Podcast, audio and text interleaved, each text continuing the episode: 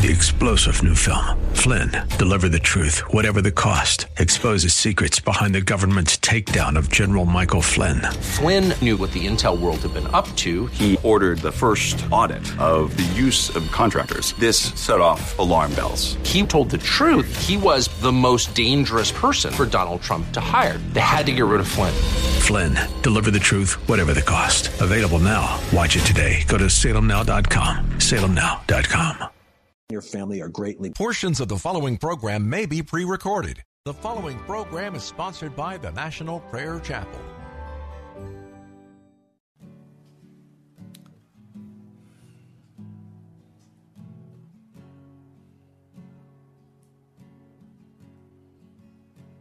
There is a judgment greater than anything you've ever known. It won't be long. Your life will pass by as a vapor, and you will stand before the judgment seat of God. And every secret deed and thought, every wrinkle, every spot will be in view. Before the one who knows all things, the Lord of Lords and King of Kings, you know the one you never knew. While you have breath, you have a choice to make in life. Turn away from your sin and believe on the risen Christ. You can find peace in Him from the judgment that's to come.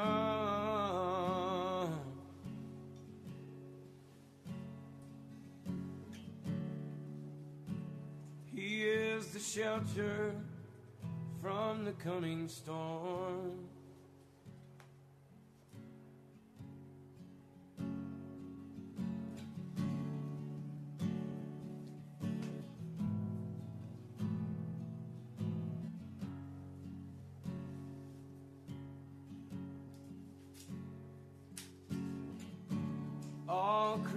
Creation shakes at the mention of his name.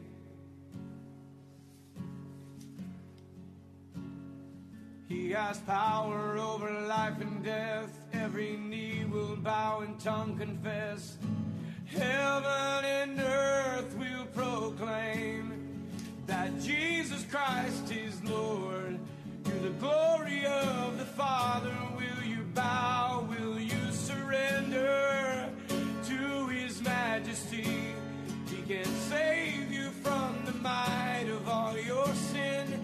This is a fight in which He stands in perfect victory. While you have breath, you have a choice to make in life. Turn away from your sin and believe on the risen Christ. You can find peace in Him from the judgment that's to come.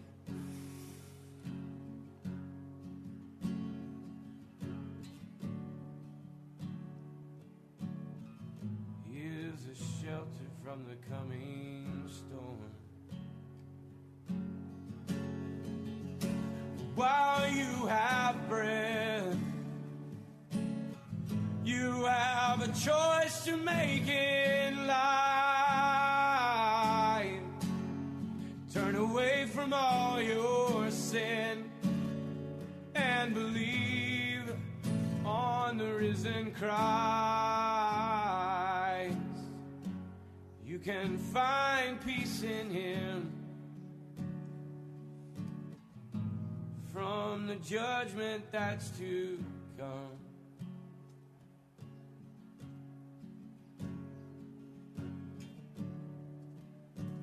He is a shelter from the coming storm.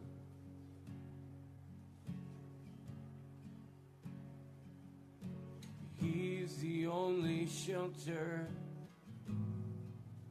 from the coming storm.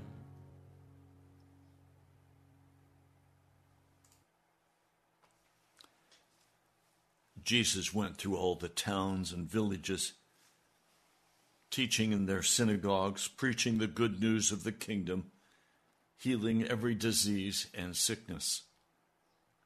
When he saw the crowds, he had compassion on them because they were harassed and helpless like sheep without a shepherd. Then he said to his disciples, The harvest is plentiful, but the workers are few. Ask the Lord of the harvest, therefore, to send out workers into his harvest field. Matthew 9, verse 35. Welcome to Pilgrim's Progress. I'm Pastor Ray from the National Prayer Chapel. The McClures were just good folk. Mac worked at the at the factory over in Sharon, Pennsylvania. It was over a mile long. They produced Westinghouse washing machines and dryers. Teresa, she worked hard at home, keeping the house spotless, preparing the meals, taking care of the two kids. She spent her time getting new recipes, planning what they were going to do as a family. They were good Catholic folk, never missed Mass.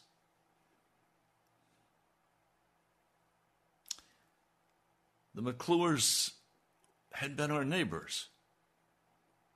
And then, after some years, we had moved. And when we returned to the area, we didn't move in to their neighborhood. But they got in touch, Mom and Teresa. They liked to sit and chit chat. They didn't have a lot in common, but they were both kind women. George, the oldest son, was a football player, a football star in high school. He was a bit of a loudmouth, a, a bully. I didn't like to be around him because he bullied me, pushed me around. They had a daughter. I don't even recall her name. I was so shy and so afraid of girls in that day. I don't think I ever spoke to her once.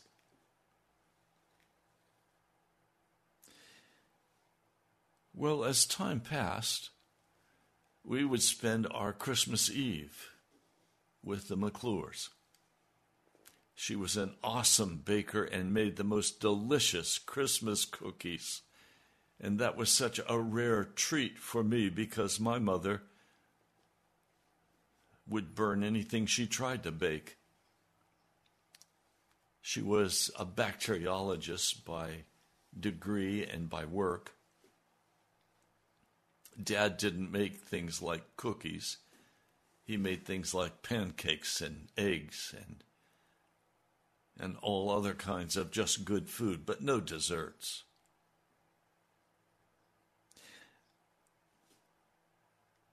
We would go and spend Christmas Eve, and of course, they always had the television on.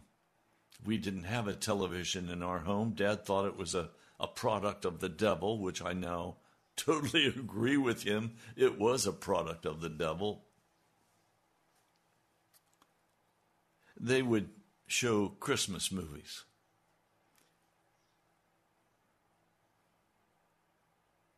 it was a time of just total sitting back and relaxing on their big, beautiful couches. Mac would come home from work, tired. He'd sit down and have his beer. He'd take a nap, have dinner, then sit and watch television the rest of the evening. I liked the McClures. They were pleasant people to be with. They didn't want to talk about Jesus. They were Catholics.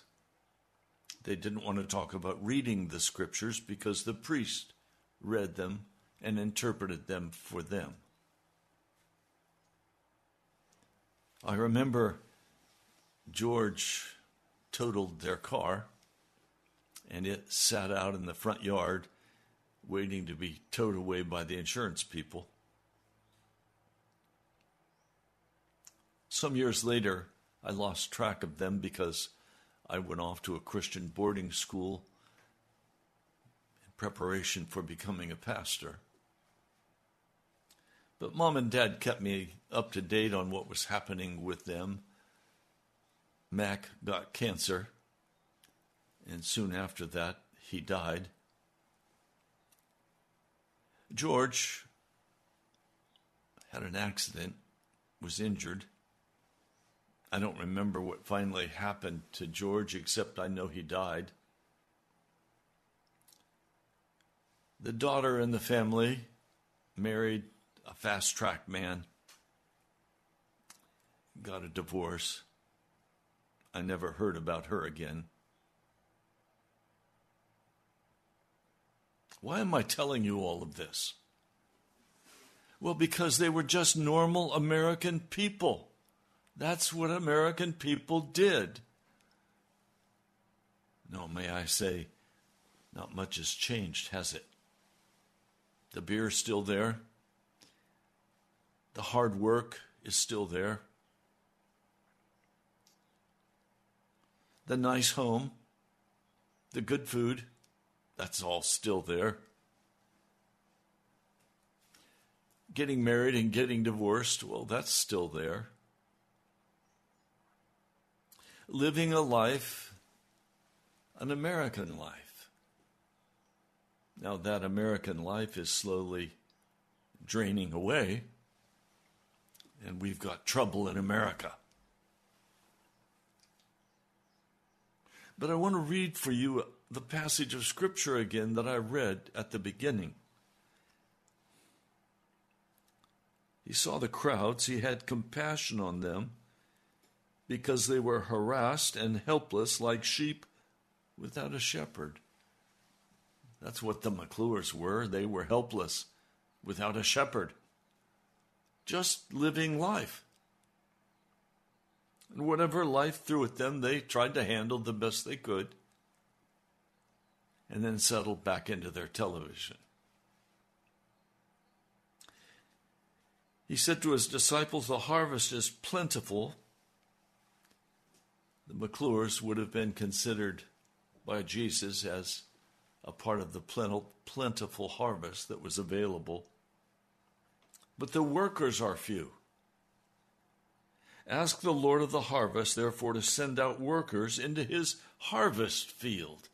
Now, we need to take just a minute and look at what that means to Jesus, not, not what it means to you or me on evangelism, what it meant to Jesus. He called his 12 disciples to him. This is Matthew 10. He gave them authority to drive out evil spirits and to heal every disease and sickness. That's what it looked like for evangelism in Jesus' day. It wasn't an intellectual process, it wasn't a head game. It was the power of Jesus coming through the apostles, through the disciples, driving out the evil spirits, healing the disease and the sickness. Then the twelve are named and Jesus sends them out. Don't go among the Gentiles or enter the town. Of, no, they needed to work first among Jewish people, they were in training. Go and preach this message. The kingdom of heaven is near. Heal the sick, raise the dead, cleanse those who have leprosy, drive out demons. Freely you have received, freely give. Do not take along any gold and silver or copper in your belts. Take no bag for your journey, or extra tunic, or sandals, or staff, for the worker is worth his keep. And then very clear directions about okay, when you go into a place, if they do not allow you, if they do not listen to you, if they do not receive you, shake the dust off your feet and go to another place. And he said, I tell you, it'll be more bearable for Sodom and Gomorrah on the day of judgment than for that town. I'm sending you like sheep among wolves. Therefore, be as shrewd as snakes, as innocent as doves. All men will hate you because of me, but he who stands firm to the end will be saved. When you're persecuted in one place, flee to another. Now, what I'm wanting you to hear is that there is a vast group of people that we live among. And he's saying, go out among those people. But we don't have the power to heal the sick anymore, and I don't know of anybody who does. Now, I do, and I'm waiting on Jesus to heal me, and I know He will. But I know it's going to require what Jesus gave the disciples to begin to make a serious inroad into this wicked age in which we live real sickness is going to have to be healed. Broken bones are going to have to be restored. Demons are going to have to be cast out. Now, you may feel like, well, I just want to withdraw from this wicked world. I, I hate it. And you know what? I hate the sin and the wickedness of our age. But I also know that it's ripe for harvest.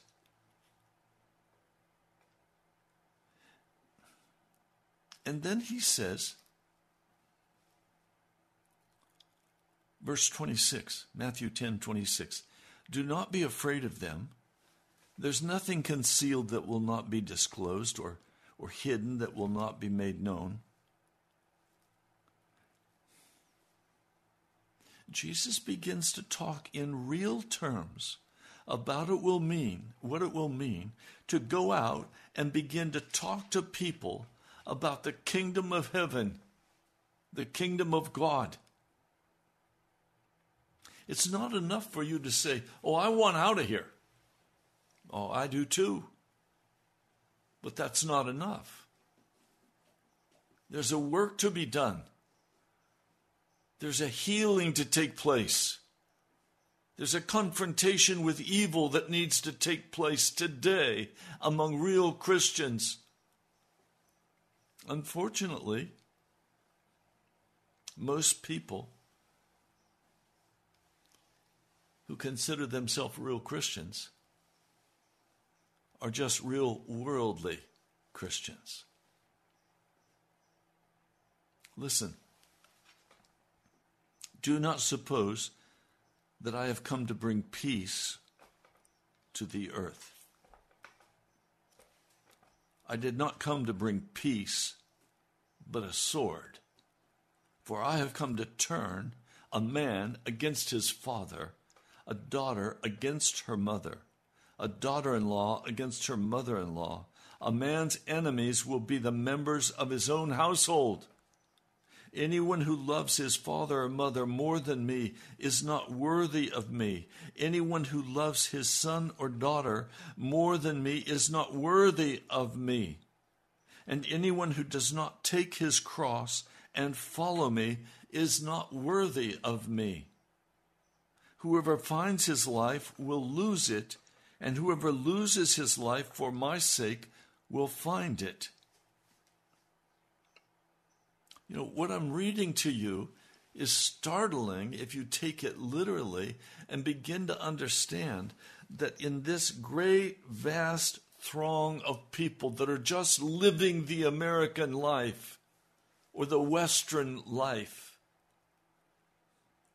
these people who, who are good folk,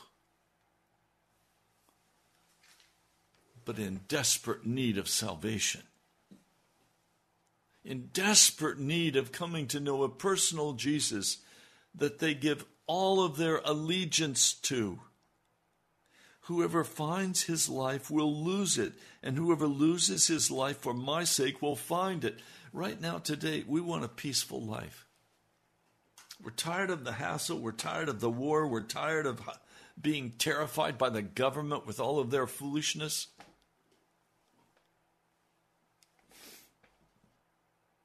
But it's not about finding a peaceful mind in your love to cook. It's not about finding a peaceful mind in your love to shoot. Now, I love to shoot, but I don't find a peaceful mind at a shooting range. I don't find a peaceful mind in a nice restaurant. Well, many people find a peaceful mind in a bottle. Many find a peaceful mind in their religion, in their meditation. I don't. For me, there's only one place where my mind is at peace, and that's in utterly being given over to Jesus Christ. So that I have no future. I have no future in entertainment. I have no future in religion. I don't like religion with its rituals and its forms and its rules. I don't like that. My joy comes in Jesus Christ. My joy comes in in loving and serving other people to draw them into the kingdom of heaven. You understand, we're dealing here with two very different kingdoms. One is the kingdom of this world and its Broadway churches. The other kingdom is the kingdom of heaven that Matthew talks about so eloquently, where the Matthew loves to talk about Jesus and about the wonderful gift of the kingdom of heaven that has now come among us. Kingdom of heaven is under the rulership of Jesus Christ. It is not a part of this world. We are an insurgent power coming into America and coming into the world where Jesus Christ is King, where He is Lord, where He is everything to us.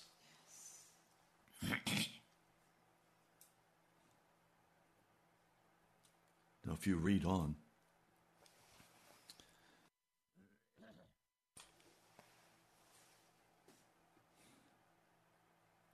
John the Baptist sends some of his disciples to check out who Jesus is. Are you the one who was to come, or should we expect someone else?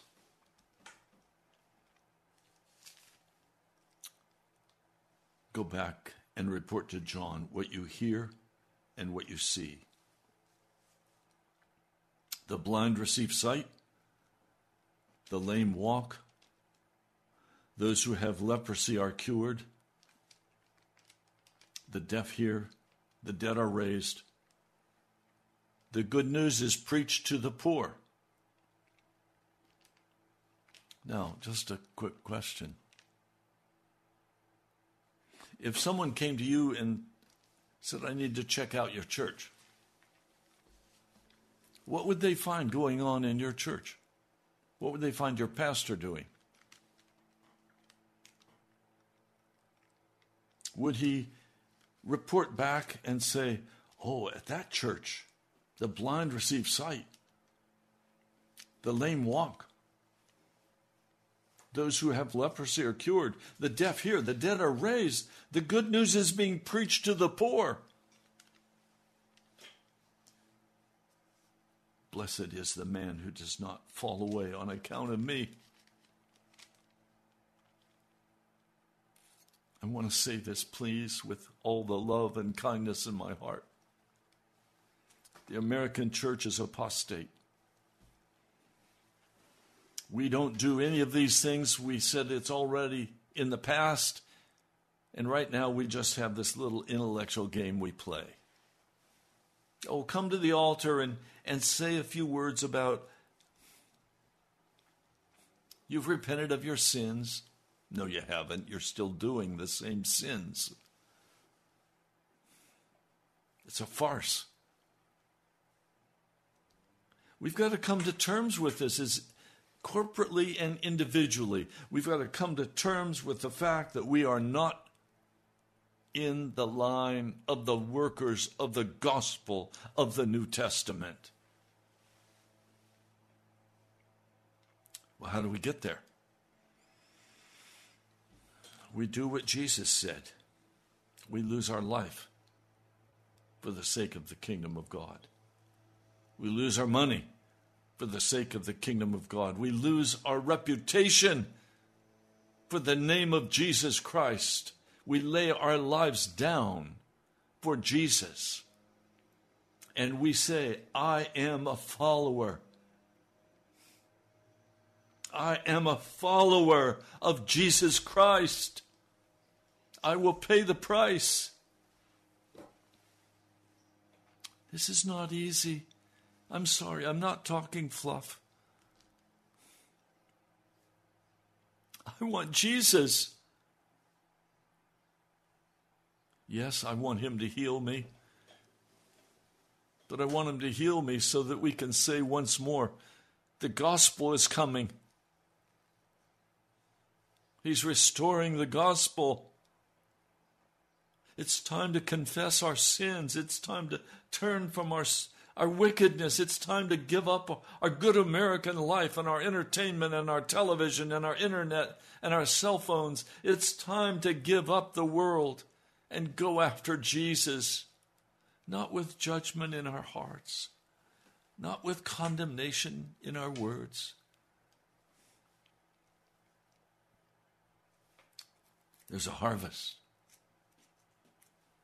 and there are no workers in the harvest field. I'm pleading with Jesus to send workers into the harvest field. I'm pleading that He would equip me to go back into that harvest field.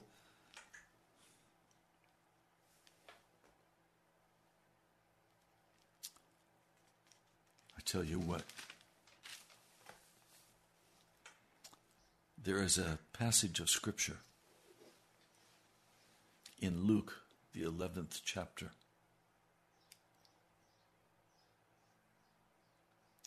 We've all heard it many times to the point it makes me sick. Because we've misinterpreted it. We've made it a, something soft. Let me read it to you, beginning in verse 28.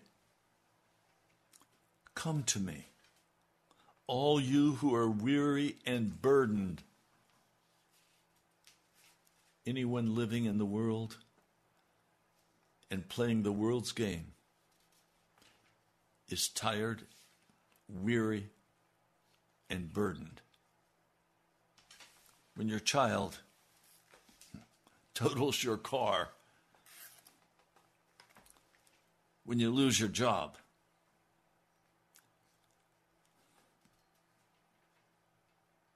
Things happen in our culture. When you've had to take up two or three jobs just to make ends meet. He says, Come to me, all you who are weary and burdened, and I will give you rest. Now, how does Jesus give us rest? This is shocking to me. I've never heard this before. Come to me, all you who are weary and burdened, and I will give you rest.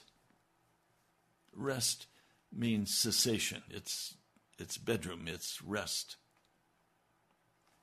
Well, how do you how does he give us rest? Verse 29. You've entered into the bedroom of God. What's he say to you? Here, take my yoke upon you and begin to learn from me. That's how we enter into the rest of Jesus by taking his yoke and learning from him. You know what a yoke is? It's what they put on the oxen. They bind them together with a yoke. And now they're only going to go together. They're not going to go separately from, from that point forward. So Jesus is saying, look, if you're tired out, you're weary, you're sick of this world, then come to me and I'll give you rest. And the rest I'm going to give you is I'm going to put you in my yoke.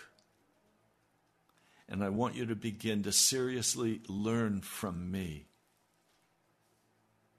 Well, as you know, I've I fell and broke my leg, my right leg. I can't use it. It's it won't take any weight. It's it's fractured. And I've been sitting spending many hours every day just waiting before Jesus, listening. I took his yoke. And now I'm learning from him. You understand, when you're yoked with Jesus, you don't go your own way anymore. And for me, it took breaking a leg to stop going my own way. Pardon the people outside who are doing the yard work. Take my yoke upon you and learn from me. You're going to have to start learning from Jesus what he wants you to do. And you're going to have to stop doing what you want to do. You're going to have to stop many of your activities and say, No, I'm yoked with Jesus. Where are you going, Jesus? I'm going wherever you're going. For I am gentle and humble in heart. He's saying, Take my yoke, get yoked up with me, give yourself to me and let me tie you in so you can't leave. And now begin to learn about how to do the work of the gospel with me. Most of you, and I have to admit, I too, don't know much about this gospel work. Oh, I know a lot about evangelism explosion. I know a lot about friendship evangelism, but that's not what Jesus has reference to. Jesus is talking about really getting close together, yoked together. And now you're only going to go where Jesus goes, and you're going to go at his pace. Right now, my pace with Jesus is extremely slow. I walk by pushing a chair ahead of me and not putting any weight on that right leg. Okay, I'm willing to do that if He'll teach me in this process how to do His work. It's not a campaign. It's not a series of classes that are, oh, our church has to do these classes this fall so we can bring people into the church. No, that's, no, come on. Come on. This is not about institutional religion. This is about being yoked in with Jesus and learning how to walk with Him in such a way that I lose my own opinions. There's nothing uglier than a worker for Jesus who is so full of his own stuff, so full of his own ideas, and he criticizes and is down on anybody who wants to do a program a little differently than his program. And most pastors are, could I put it gently to you, please? They don't know any better. Most pastors in America are program managers. Program managers. Jesus was not a program manager. When the, when the hungry came, he broke the bread and fed them. He didn't go back the next day to feed them again. I'm not saying don't feed the hungry. I feed the hungry. But we've institutionalized our programs. Why don't you bring that homeless person into your house? Now, now you're going to learn about Jesus. You're going to learn about what it's like to minister to the broken and to the poor.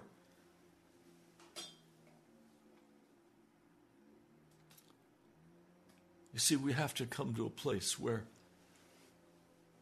we give up our institutional religion. And you begin, as you're yoked in with Jesus, you begin to learn from him how to love another person and how to forget about yourself. The greatest need we have in the church today is to how can we forget about ourselves? Isn't that something? And I have to confess, for so many years as a pastor, all I wanted to do was be successful. I don't want to be successful anymore. I want to learn from Jesus how to love another person. I want to learn from Jesus how to minister to them the gospel of Jesus Christ. Notice, take my yoke upon you, learn from me, for I'm gentle and humble in heart. In other words, I'm not going to beat you up. Most religions that I know are always beating people up. And, the, and then it says, and you will find rest for your soul. Okay, you want rest? You're weary, you're tired? Come get yoked in with Jesus. Lose your life. Put Him first above everything else. You'll find rest for your soul. You will not find rest for your soul in a busy program. You will not find rest for your soul trying to be a place where they scratch together the biggest piles of brush but have no fire to light it up. He says, For my yoke is easy and my burden is light. My burden is light. Once you cross over and you begin to be yoked together with Jesus, and you begin to learn from Jesus how to love another person and how to bring them oh, everything changes. But now I'm going to be very straight with you. You cannot do what he describes in Matthew 11 if you've never been yoked in with Jesus and learned how to bring healing, physical and mental, to another person, if you've not learned how to cast out a demon, do you understand why I'm saying I haven't learned this yet? But I'm crying aloud to God and I'm saying, Oh God, teach me how to do this. Teach me how to walk with you where you go, when you go. Teach me how to be a New Testament worker for the gospel of Jesus Christ. I lay it all down on the line. I love Jesus.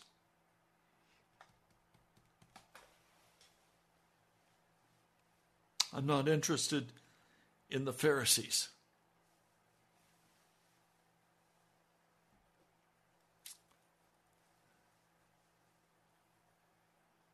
Isaiah wrote,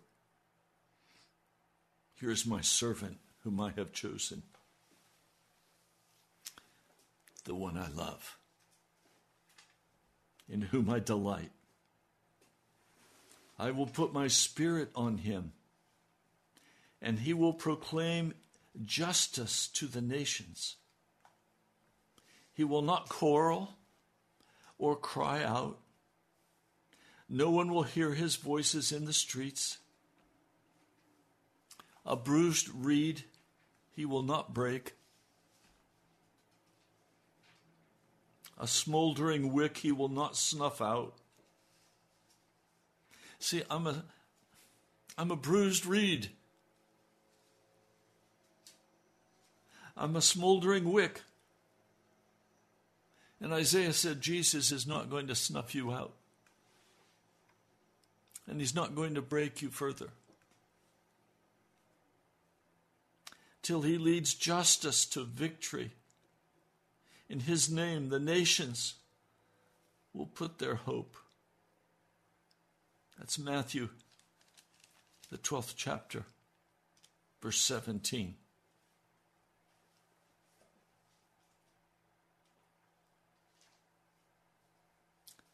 We have a work to do. And that work is not a campaign. And that work is not a program.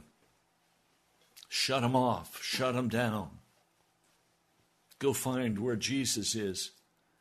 Get yoked up with him. Learn from him. He's gentle and he's humble in heart. And as you walk with Jesus, you'll find rest in your soul. Forget about yourself. You don't need to be successful. You just need Jesus. He's everything. He's your food, He's your water, He's your blood. Every morning, I pray, Almighty God, oh Lord Jesus, I beseech you, shelter me under your spilled blood from Calvary. Cover me with your spilled blood from Calvary. From Calvary. Lord Jesus, I need you so desperately. I am asking if you would yoke me in with you if you would teach me how to heal the sick, how to cast out the demons. Lord, I'm asking, would you would you yoke me in? I only want to go where you go, Jesus. You're gentle and humble in heart. I've dealt with so many proud and arrogant people who call themselves Christians, and Lord, I've been one of them at times. Forgive me.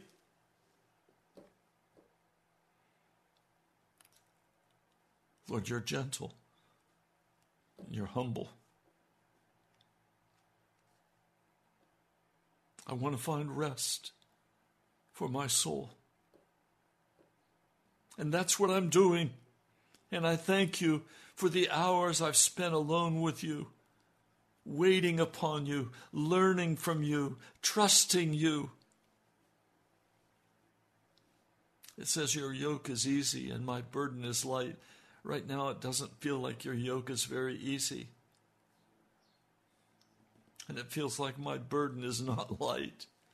But I know it's in the process of change as I deal honestly with what your word speaks and how you want me to walk. Oh Lord, I come today. I come to your brothers and to your sisters. Lord, we've been lied to. We've been told that the power to heal the sick is not in our day. Lord, that can't be true. That was your evangelism style. That was what you did to help people understand your love and your mercy and your grace. The first thing you did was you healed them, you restored them. Lord, surely we need that power today.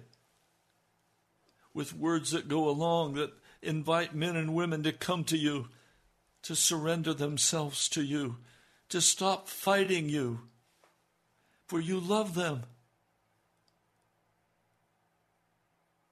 Lord, so many people I talk to, they're afraid you'll hurt them. They're afraid you're going to hold them captive. And while that's true, it'll be in a new world a world of love and joy and peace, of intimacy with you, Jesus.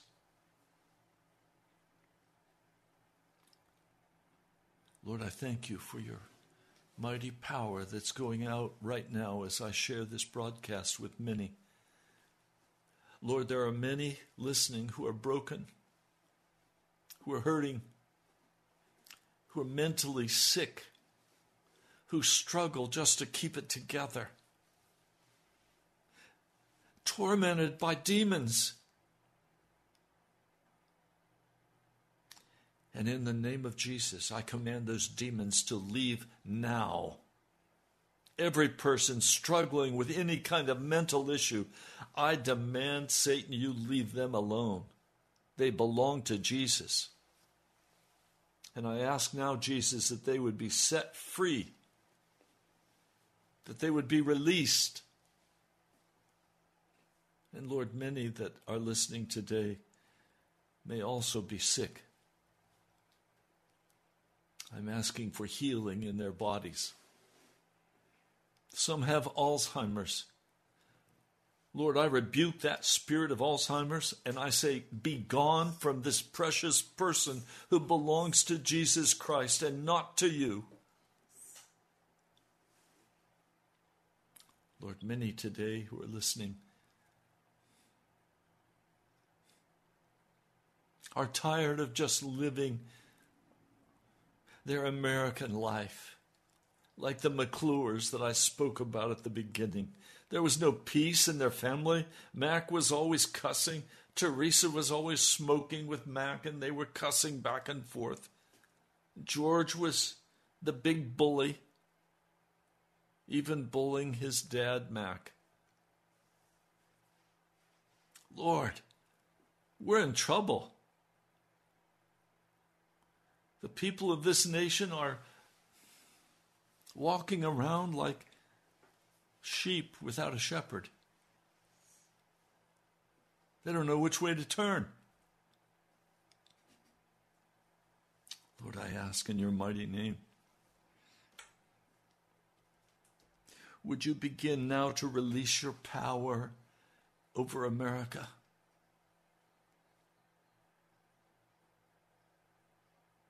Did you, oh Jesus, did you begin to release over your people the blood of Jesus Christ?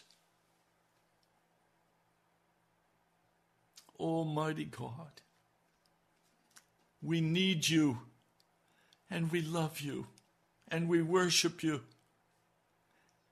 and we give to you our hearts, our minds, our bodies to be yoked in together, to walk in in power, with mercy and kindness.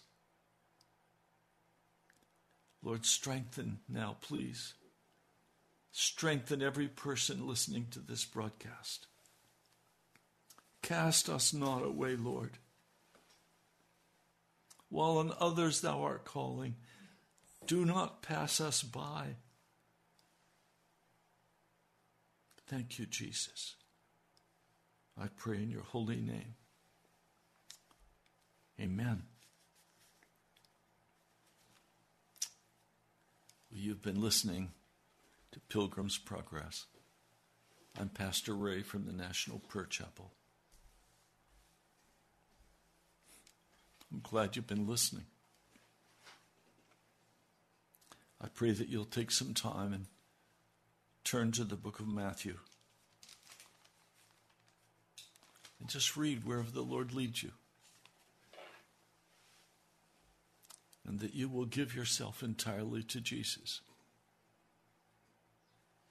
You know He's calling you. You know He wants you.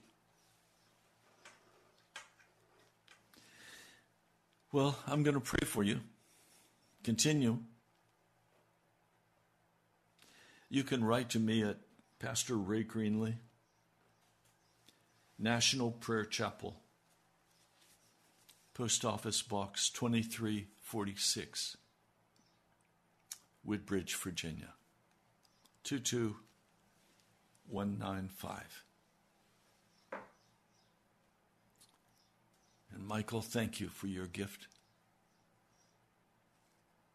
And thank you for others who are giving. It's by this means that we're able to stay on the air. I don't have the money to do it, but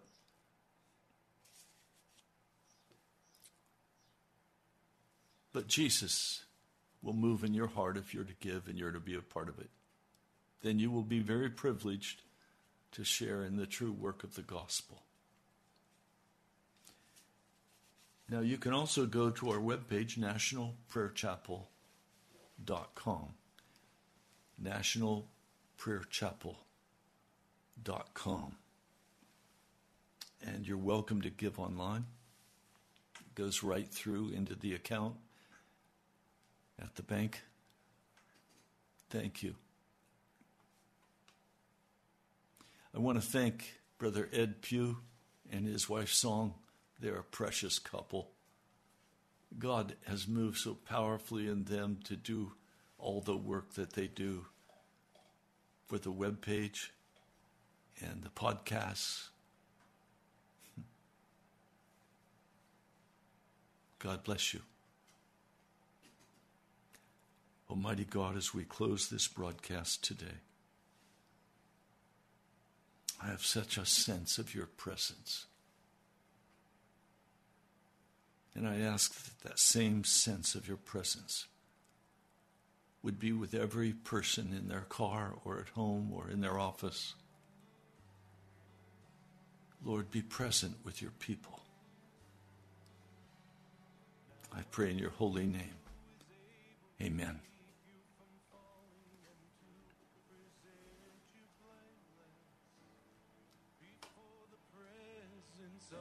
His glory with great joy, with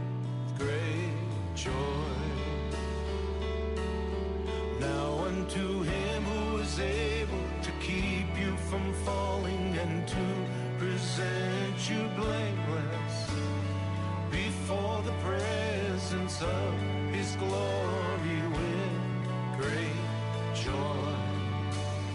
With great joy to the only God, our Savior, through Jesus Christ Three star general Michael J. Flynn, head of the Pentagon Intelligence Agency, knew all the government's dirty secrets. He was one of the most respected generals in the military. Flynn knew what the intel world had been up to. He understood its funding. He ordered the first audit of the use of contractors. This set off alarm bells. The explosive new documentary, Flynn, Deliver the Truth, Whatever the Cost, and covers the facts behind this scandal. Flynn told the truth. He was the most dangerous person for Donald Trump to hire. I find out the worst enemy that I'm going to face in my life is right here in America. They took my assessment and they wanted me to change it. And I was like, I'm not changing it. They had to get rid of Flynn. With in depth interviews, archival footage, and never before seen personal records of the man behind the headlines. I just felt like I was drowning. Flynn, deliver the truth, whatever the cost. Available now. Watch it today. Go to salemnow.com. Salemnow.com.